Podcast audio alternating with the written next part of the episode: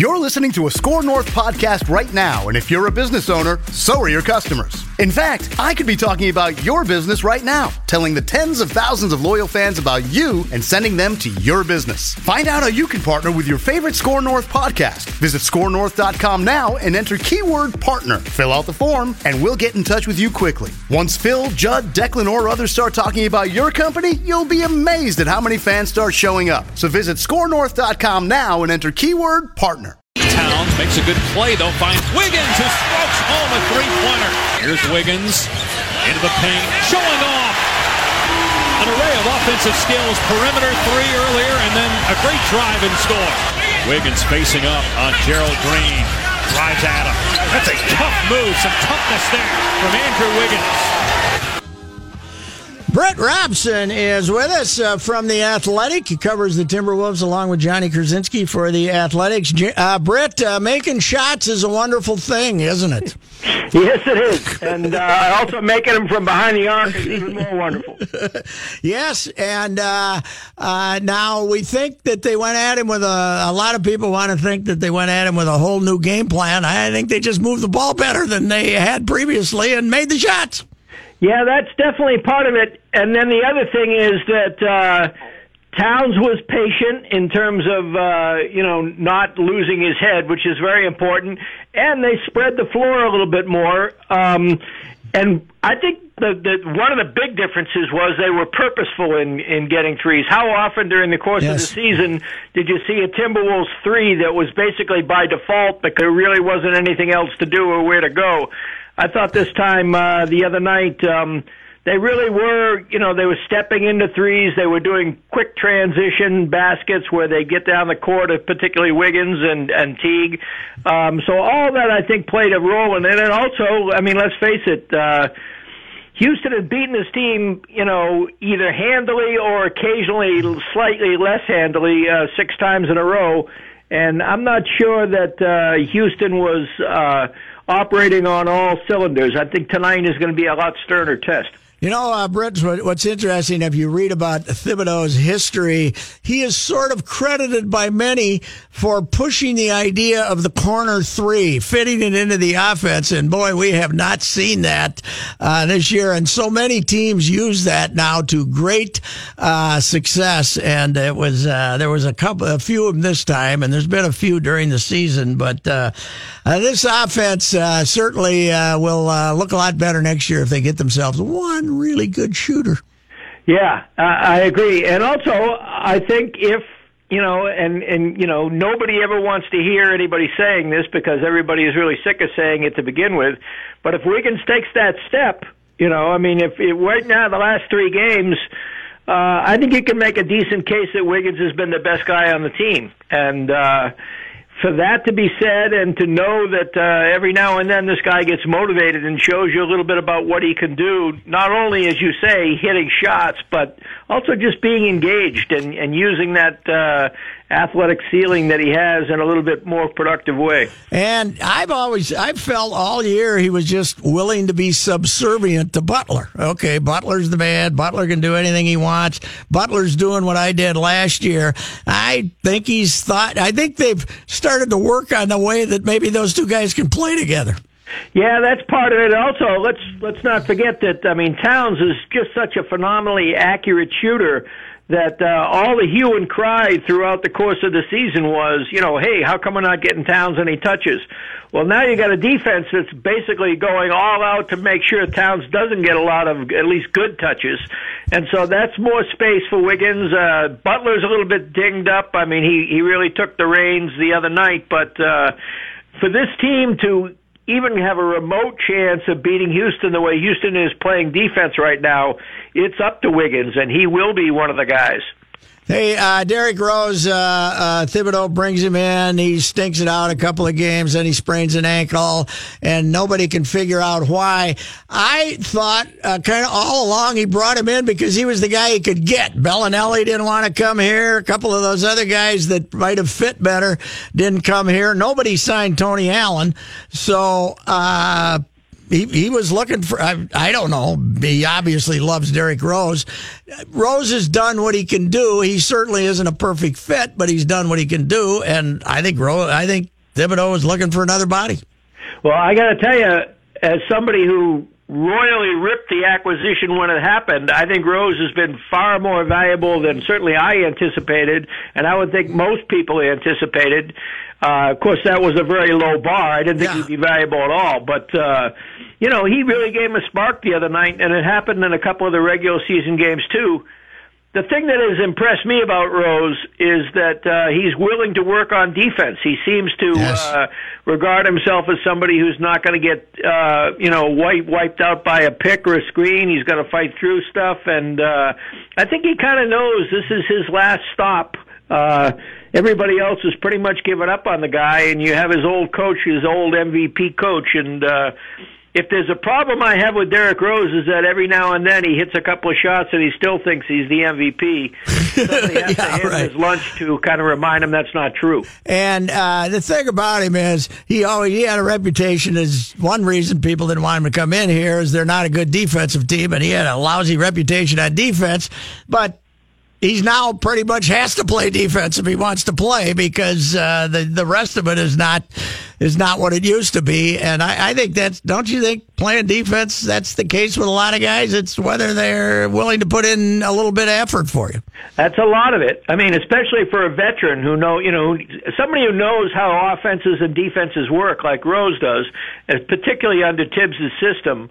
Uh, if you, you know, I mean, if you look at the guys who were with Thibs in Chicago, they all come in knowing how to play defense. Uh, and so that's, you know, to the extent that Thibs was right to go out and get all his old Chicago buddies, uh, that's where it helps, is you do elevate the floor on what is a bad defense to at least, you know, uh, mediocre maybe. Uh, and when you have Butler and, uh, and, and Taj in the game at the same time, you know, you can usually sew up that side of the floor. So, you know, it, it certainly doesn't hurt to have him. And, and let's face it, uh, this team for a long time when they would go to their bench uh damage would ensue and and sometimes that's still going to happen with Rose but uh now at least uh at least on the evidence of a few games uh, there's always the chance that you might get something out of it Britt Robson's with us. Britt, uh, there's, uh, you know, the, the highly likelihood that this thing ends uh, rather promptly here because Houston is uh, better than they are. So, uh, can Thibodeau and T- Glen Taylor sit down and and make, I wouldn't say peace, but make nice here and figure out where they're headed and maybe get Thibs to take a little different look at some of the stuff he does, or is that impossible after all these years? I don't think Thibs is going to change. I don't think at the end of the day, uh, Glen is going to fire him. Um, you know, I heard the, you know, I heard what he said, Mankato, and and and on the radio recently. Uh, I would say that um, you're paying a guy three more years at eight million dollars a year. Yeah. He just won you 16 more games than uh, last season, uh, and uh, you two of your top uh, seven rotation players live and die with him and would flee out of here as as soon as possible. So if you are thinking about replacing Tom Thibodeau at either one of those positions, because I don't think uh, if he tried to split the jobs up, Tib would stay either. But if you are thinking about doing that, you better have a really good replacement who's going to, at the very least, make things better next season because uh, that's a huge gamble. And the other thing I would say is people that he's, you know, obviously not terribly popular with the fans, but maybe that's more uh, social media than uh, people buying tickets because they've had their highest number of sellouts since they were a neophyte franchise. So the people have showed up this year. Yeah, I mean, he presses a lot of buttons. Whether you know, I mean, he's he's not Minnesotan in terms of being uh, passive aggressive. He's aggressive aggressive, and in terms of uh, you know analytics, you know, he, he'll pay lip service to it to some extent, and every now and then, especially if it lines up with what he really thinks, he'll cite it. But uh, you know, he's not somebody. He's not an egghead when it comes to the NBA. He's a film guy. He's an old school guy. Uh, he certainly has his weaknesses, and I'm sure swearing a blue streak in front of uh, the owner and his wife 41 times a season is not in his favor. But um, you know, I mean, the results are the way they are, and uh, he does have two guys who are loyalists to him, who happen to be pretty important members of this team. So you know, you're in for a penny. You're in for twenty-four million dollars worth of uh, more dollars, and so, as I say, yeah, there's a lot of negatives about uh, Tom Thibodeau, and and I think he makes them evident himself. In some ways, he's his own worst enemy. But uh, the record speaks for itself, and unless you can improve upon that record, you risk really looking bad. Uh, one thing I will say, last thing I'll say about this is as much as Thibs may not be popular among some fans and and some other people, he's very popular among coaches. So if you fire him, uh, you're going to have trouble hiring somebody who's a really good coach, or certainly a, a veteran coach, because I think he's universally respected among his brethren. All right, Britt. See you in a couple hours, sir. Thank you. All righty. Uh, Britt Robson uh, covers the Timberwolves for The Athletic and has been covering them for over 20 years for various outlets. We'll be back.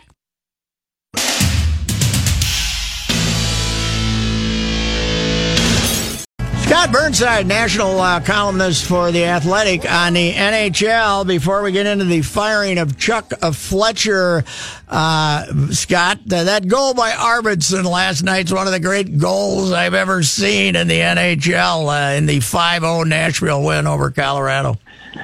I like it that he only used about a third of his stick to get it done, too, right? Like that's well, the. I had, I had somebody texted me afterwards and said, "Hey, how come he's using the mini stick out there?" But no, you know, it was um, it was it was and it was a terrific goal. It was a nice uh, sort of lob pass. I wish I could get my pitching wedge to go like Subban. Yeah, just he just popped it up there. He, gra- he grabbed it for an eighth of a second, dropped it down, and then went zooming. And he was doing all this damn near full speed. It was an amazing goal if you haven't seen it.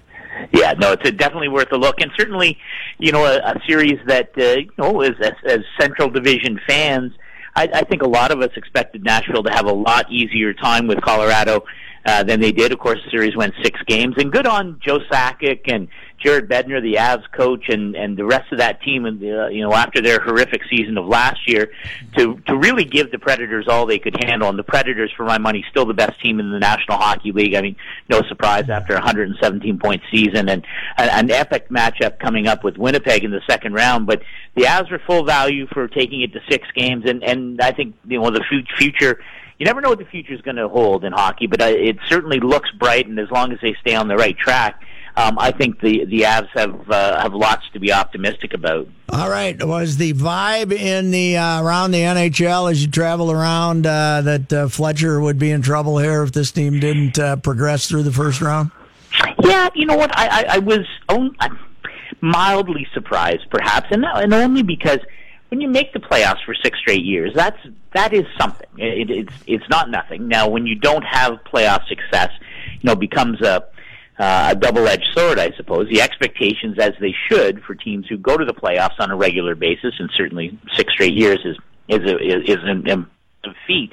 You have to show that you are ready to step forward, and that you can take another step, and whether it's winning a round or going to a conference final. And of course, the Wild haven't been able to do that. And I guess what surprised me only a little bit is that this was a team that right from the beginning of the season right through to the very, very end, uh, was just battered by injury. And that's not something anyone can control. Now, all teams go through it, but I thought there might have been enough mitigating circumstances with the injuries to Ryan Suter and Zach Parise and uh, other players who were certainly playing less than 100% against a, you know, that Winnipeg team is, is they're a juggernaut. They're I put them, you know, and the standings reflect it, right? I mean, they finished just a couple points behind Nashville, second best point total in the NHL in the regular season, and they didn't do it by fluke. They're a really excellent team, well coached, deep, physical, all those kinds of things, and they got healthy.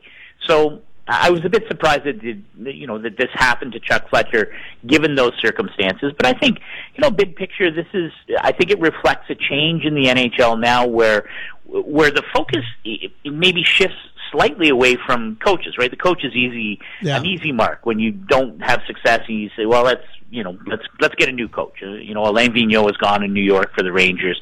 Uh, Bill Peters has just gone in to replace Glen Gulutzan in Calgary. But there's, I think, renewed focus on GMs for okay, what kind of team are you giving our coach to to put on the ice? And it, with the emphasis on speed and skill, um, if you aren't getting it done, I think there is a new focus. I think that's why in Edmonton there's as much uh, attention being paid to GM Peter Chiarelli after a disastrous year in Edmonton as head coach Todd McLellan. And I think those are questions being asked of all the teams that don't make the playoffs or are uh, early exits from the playoffs. Have we built a team that's prepared to play the right way in the NHL? And I think maybe Chuck is a victim of that. Uh, you, you know, because they they haven't been. They haven't been a team that's been able to take advantage of going to the playoffs and then and and building on it for a variety of reasons. Uh, it would be interesting if Edmonton blew out their GM if uh, Fletcher would become a candidate to be up there. He, uh, I still would imagine he has a fairly good reputation in the NHL. Well, there's no question, and I think, I mean, you have to look at you. you, you um, not no GM bats a thousand, right? It's just, it, and especially when you when you're a GM that that that's that swings for the fences. You know, when I go back to a year ago, um, you know, when they acquired Marty Hanzal at the trade deadline, I, I think a lot of people looked at that as well. Sure, I mean, this is a very good Minnesota team. Um, the West certainly more wide open. Uh, I think the same was you could have said that for part of this year as well until Nashville and Winnipeg sort of separated themselves from the pack. But that was a good ad on paper for the Minnesota Wild. There was a lot to give up, but he was an important piece to a puzzle that looked like it could take them into the second round and beyond. And of course, it, it didn't work out. They played five games.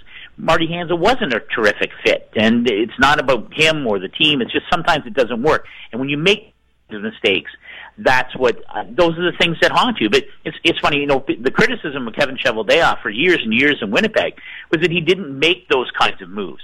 Uh, you think of David Poile in Nashville, who has consistently has he's he goes all out all the time. And and you know, it's a team that just until last year had never been out of the second round. But you couldn't fault David Poile for not at least trying to you know to make the moves and to, to make the ads that he thought were was going you know would would, would give him the final piece of the puzzle. And um, you know, so it, sometimes when sometimes you make those mistakes and uh, you know, at the end of the day, you end up paying the price for them. And I think, uh, to your question, I, yeah, I think Chuck Fletcher done a nice job. When he arrived in Minnesota, there was nothing very much in that pipeline. The shelf was pretty bare. I think he's done a nice job of bringing in players. It's, but it's disappointing when your young players don't take the step forward that you think they're going to. And I think that's been the case in Minnesota as well. I think the Hanzal thing that you bring up is a disaster that's uh, hung over him uh, even into this season. So uh, Charlie Coyle had a pretty ordinary year here. That whole young nucleus that they've been that's not so young anymore. Granlund and Niederreiter and Zucker, Zucker, who had a Zucker had a great year, but uh, didn't show up in the playoffs. Uh, some of those guys, I don't know who will get moved, but I would think uh, one or two of those guys will get moved. I'm just, I, I would worry if Coyle would have a big market after a year like this.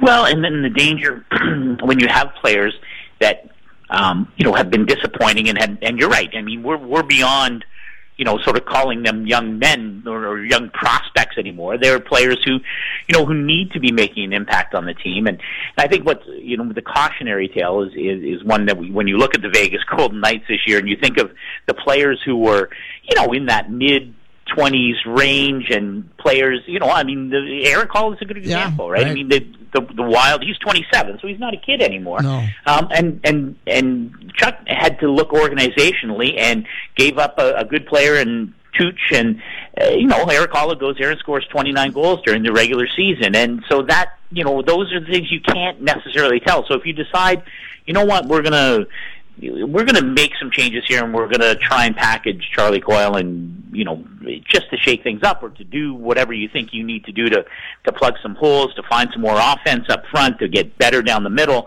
Um, eh, the, you know, the the potential for him to go somewhere else and start to be the 25 to 30 goal guy that you imagine he was going to be i- is always there, and I think that's you know how you balance your patience for saying, well, okay, how you know how do we make this team better, and do we have the parts internally to make them better, and we and we need to you know to to try again, or to say we're, no, we don't believe that this group can do what we need them to do, and then you, then you have to decide which pieces you peel off. But it, it is, it, you know, it's it the, the the gamble is is there for not just uh, Minnesota, but for all these teams that are thinking about making changes to try and find the right, uh, you know, the right pieces for their own puzzle. But um, you're right; it's been disappointing. It's disappointing when you have players who play well during the regular season but can't get it done.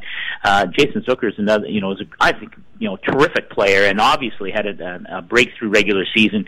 Um, but you know sometimes it, it takes a playoff year or two to for them to come around. So, yeah, you know whoever comes in for Chuck Fletcher will have his hands full because um, there obviously is a good nucleus there. You don't make the playoffs six years in a row without it. But what kind of changes do you make? That you think are going to be the ones that will, you know, magically uh, propel you to where you want to go deeper into the playoffs. Uh, finally, uh, Winnipeg, Nashville. You going to follow them around, or uh, you, are on I, that series, or not? I I am indeed. It should be an epic match. I, mean, I, I think anyone who watched the, the the NHL this year always paused when Nashville and Winnipeg played during the regular season. They played playoff style hockey every time they met and uh, I hope we don't. I hope we don't blow it out of the water before it happens, and, and it's a it's a letdown. But I I think it might well be the best playoff series that w- any of us will see this spring. Okay, I agree with you. Hey, Scott, uh, thanks for your time, sir, and uh, that that'll be fun. Uh, and they're a little. We have a eyewitness report on this show of the uh, craziness in Winnipeg, and be prepared to uh, to uh, fight your way through crowded streets to get to the arena. I'm looking forward to it. All right, thanks. Scott Burnside, he covers the NHL, trying to give us a little perspective on the firing today of Chuck Fletcher. And one thing that isn't mentioned, the coach is only in his second season, and you're on the hook for a lot of money with him. And Fletcher's contract was up. So, A, Boudreau's more popular. B, fire the general manager, give his scalp to the fans. You can't give the coach's scalp to him. How many years did Bruce get on his contract? Uh, at least four. I thought it was four. Yeah, four. and okay. it's uh, it's a bunch of money. It'd be mm-hmm. like it wouldn't be as expensive as firing Thibs, but it would right. be uh, it would be expensive. Be so yeah. Uh, it'd be like getting rid know. of Kenny. Yeah. I mean, Boudreau's two and eight in the playoffs here. Okay, uh, yeah. let's not have any parades. So, including losing to the guy he replaced. Yes, last year. Yeah. All right, we'll be back.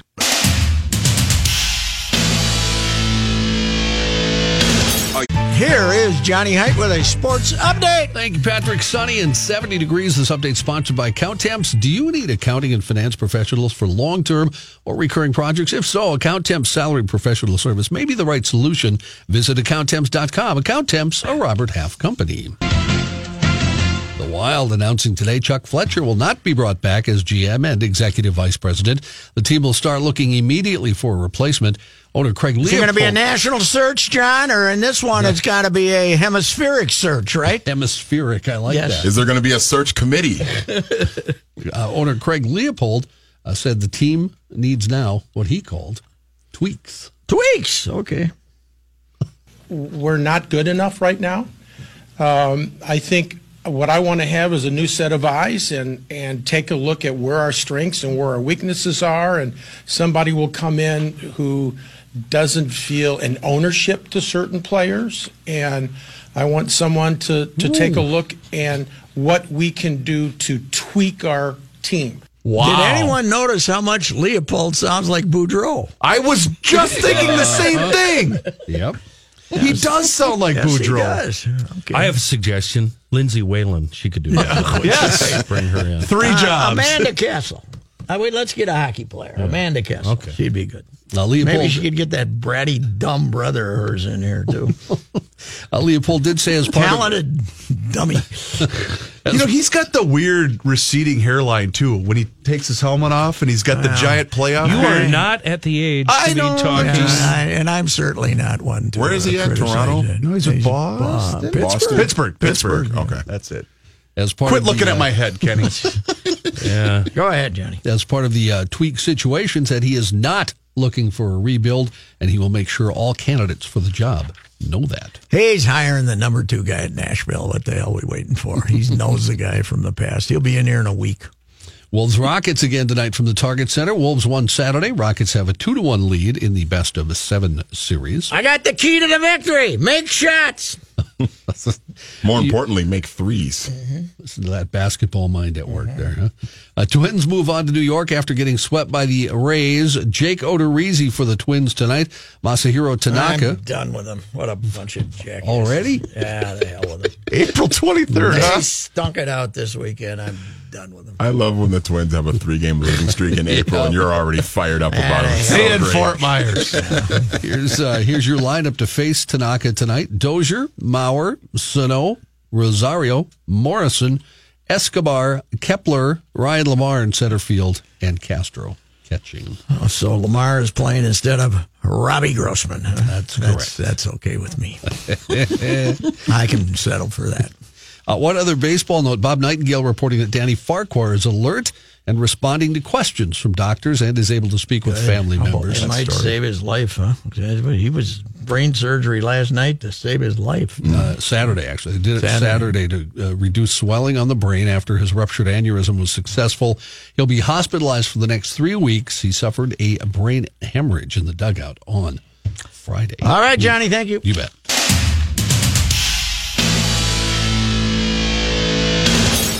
We now present Manny Hill's Four Deep Thoughts on the ride with Reusse. A wild weekend. What do you got, Manny? All right, here is uh, thought number one. Five on the clock. Brogdon, they got to work quick. Brogdon with the left. Tipped up and in. Giannis with five seconds to go. So the Bucks they uh, evened their series up with the Boston Celtics They made yesterday. hard work that. of it. Yes, they did. Had a big lead and almost blew it, but Giannis gets the tip in uh, with about five seconds left, and they uh, make a defensive stand to clinch the win. 104-102 over the Celtics. They even the series. Well, Giannis wanted to go to a uh, Mexican restaurant afterwards. Uh, what Taco Bell, right? Uh, no. it was called. Uh, what was the name of the? Oh, Bel? Air Bel Air Cantina Okay. was the name of the restaurant, and apparently they nobody would seat him.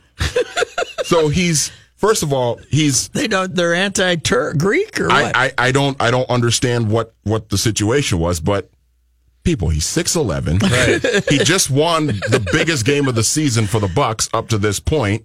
He's like the biggest star athlete in Wisconsin, not named Rodgers. and Mexican restaurants never close early, so it isn't some lazy waiter who doesn't want to have another table sit down, right? Right. And so apparently he was sitting there and or he was standing there and nobody came to see him or anything and so he and so he left. I would say the Bel Air Mexican restaurant is now for sale, or will have a. Uh, have They're a doing it. It name sounds like they're doing a they're doing a giveaway free tacos for uh, Bucks fans on Friday. okay, So- it might be too late. yeah. Number two. Ginobili fakes. Lost it, gets it back, flips it up, and flips it in! Exclamation point from Manu Ginobili. All right. So the Spurs are not going to win this series. Obviously, everybody knows that. But did you guys know that with that win yesterday for Manu Ginobili and Tony Parker, that was their 132nd playoff win together as teammates. And that is an NBA record for teammates. They've won 132 playoff games between playoff- them. be- uh, And by together the way, as teammates. They Tony Parker still got some juice, by the way. I saw him Yeah, going he, by he, people. he's, he has he has a little burst once in a while, but uh, he can't he can't really do it for an entire game anymore. You said like he used to. 122? 132. 132. 132 wins together the as record? teammates. Baylor and West, who? Uh, I think I think so. Yeah. So after tonight, Cat and Wiggy will only need 130 to go to tie. Right. Right. right? Yes. Yeah. Exactly. All right. Number three. Long rebound, Rubio has it. Rubio for three at the horn. Got it! Man. So uh, Ricky Rubio. This is for all the people that love him. How was Twitter on, This uh, is two hours after the Timberwolves have very impressively won their first playoff game in 14 years. Ricky Rubio puts up a triple double for the Utah Jazz 26 points, 11 rebounds, 10 assists, including that long jumper you just heard right before the half. How many Uh, points? 26 points. Two of nine shooting from the from the three point line, so that's the Ricky That's that Ricky we know. we know, yeah. But uh, seven of nine shooting otherwise. Uh, he's he's gotten better, and and you know I think we all thought, myself included, that this little great shooting spurt that he was having the last couple months of the season wasn't going to last. But he's he's continued to play well. You got to got to tip your hat to him. And as a wise man said on Twitter, perfect evening for Timberwolves fans. They win their first playoff game in 14 years, and that's fun. And then Ricky has a triple double, and he can still be mad at And he Thibs. outplays It Russell. Westbrook, yeah. It would still be mad Isn't at it, Thibs. isn't it just okay for, and I, I get it, we're all Minnesota fans, so we've got to be angry about something, but isn't it just a fair assessment to say that this was a good situation for Yes. both these players and both Absolutely. these Teague teams? played his ass off. Yeah. uh, Saturday night, but it made no difference No. because Ricky had a triple double. They should have never traded Ricky. And by the way, does anybody remember they did get a first round draft choice in the Ricky? Yes. Well, that's what I mean. Yeah. Yeah. It, And it if worked that- out really good for both players. Yeah, I mean, I, I don't understand. I mean, it was never really going to work out fully for Ricky Rubio here, No. and he get they set him to a great situation, and just be happy that he's. He What doing well. religion is he converted to, though, with the beard and everything? Is He did does look join- the beard and the- and the long tattoo he on join his arm. some cult out there? I don't know. Yeah, I mean the Mormon thing. I think they they don't. You know, maybe he's a maybe They he's love him out there, though. Is he a maybe he's a? Maybe he's year. a One more year, candidate yep. to be the next leader of the uh, Church of the Latter Day Saints. Could I be. don't know. Yeah, we haven't had a Spanish one. I don't think. All right, thought number four. The Raptors aren't going to foul, and the Wizards are going to win it. Oubre the steal. He pounds the basketball hard, gives it to John Wall. John Wall turns the crowd. He gets them fired up, hands the ball to the referee. The horn sounds. That's it. The Wizards win game four of this NBA Eastern Conference quarterfinal series, 106-98, and it's all tied at two games apiece. That was Boy. hard to get that out without a breath. Yeah. Um. So the Raptors were my pick to win the Eastern Mm-hmm. Conference. Uh, going into the playoffs, and now I'm having some doubts about them. They kind of reverted back to what they've been the last couple of years when they get to the playoffs, and I don't know. That's and a of one eight course, matchup we have right the now. uh, tragedy up in Toronto today with the terrorism. Are they going to go ahead and play the hockey game? I haven't know, seen up there? anything 'Cause that- the basketball team is due to play there uh, too. Game five is up there Yeah, uh, tomorrow or the next day, so I, I'm not sure what they're going to do about it. But uh, yeah, I was all in on the Raptors. You don't Yeah. want to have this Weasley Washington team give you this much of a, a push. Wizards team that's underachieved all year. Yeah, you don't want to mess around with them. So Yeah, that would be a disaster if uh, Toronto were to lose uh, for Dwane Casey. All right, uh, we shall be back with this day in history. It is a fine one.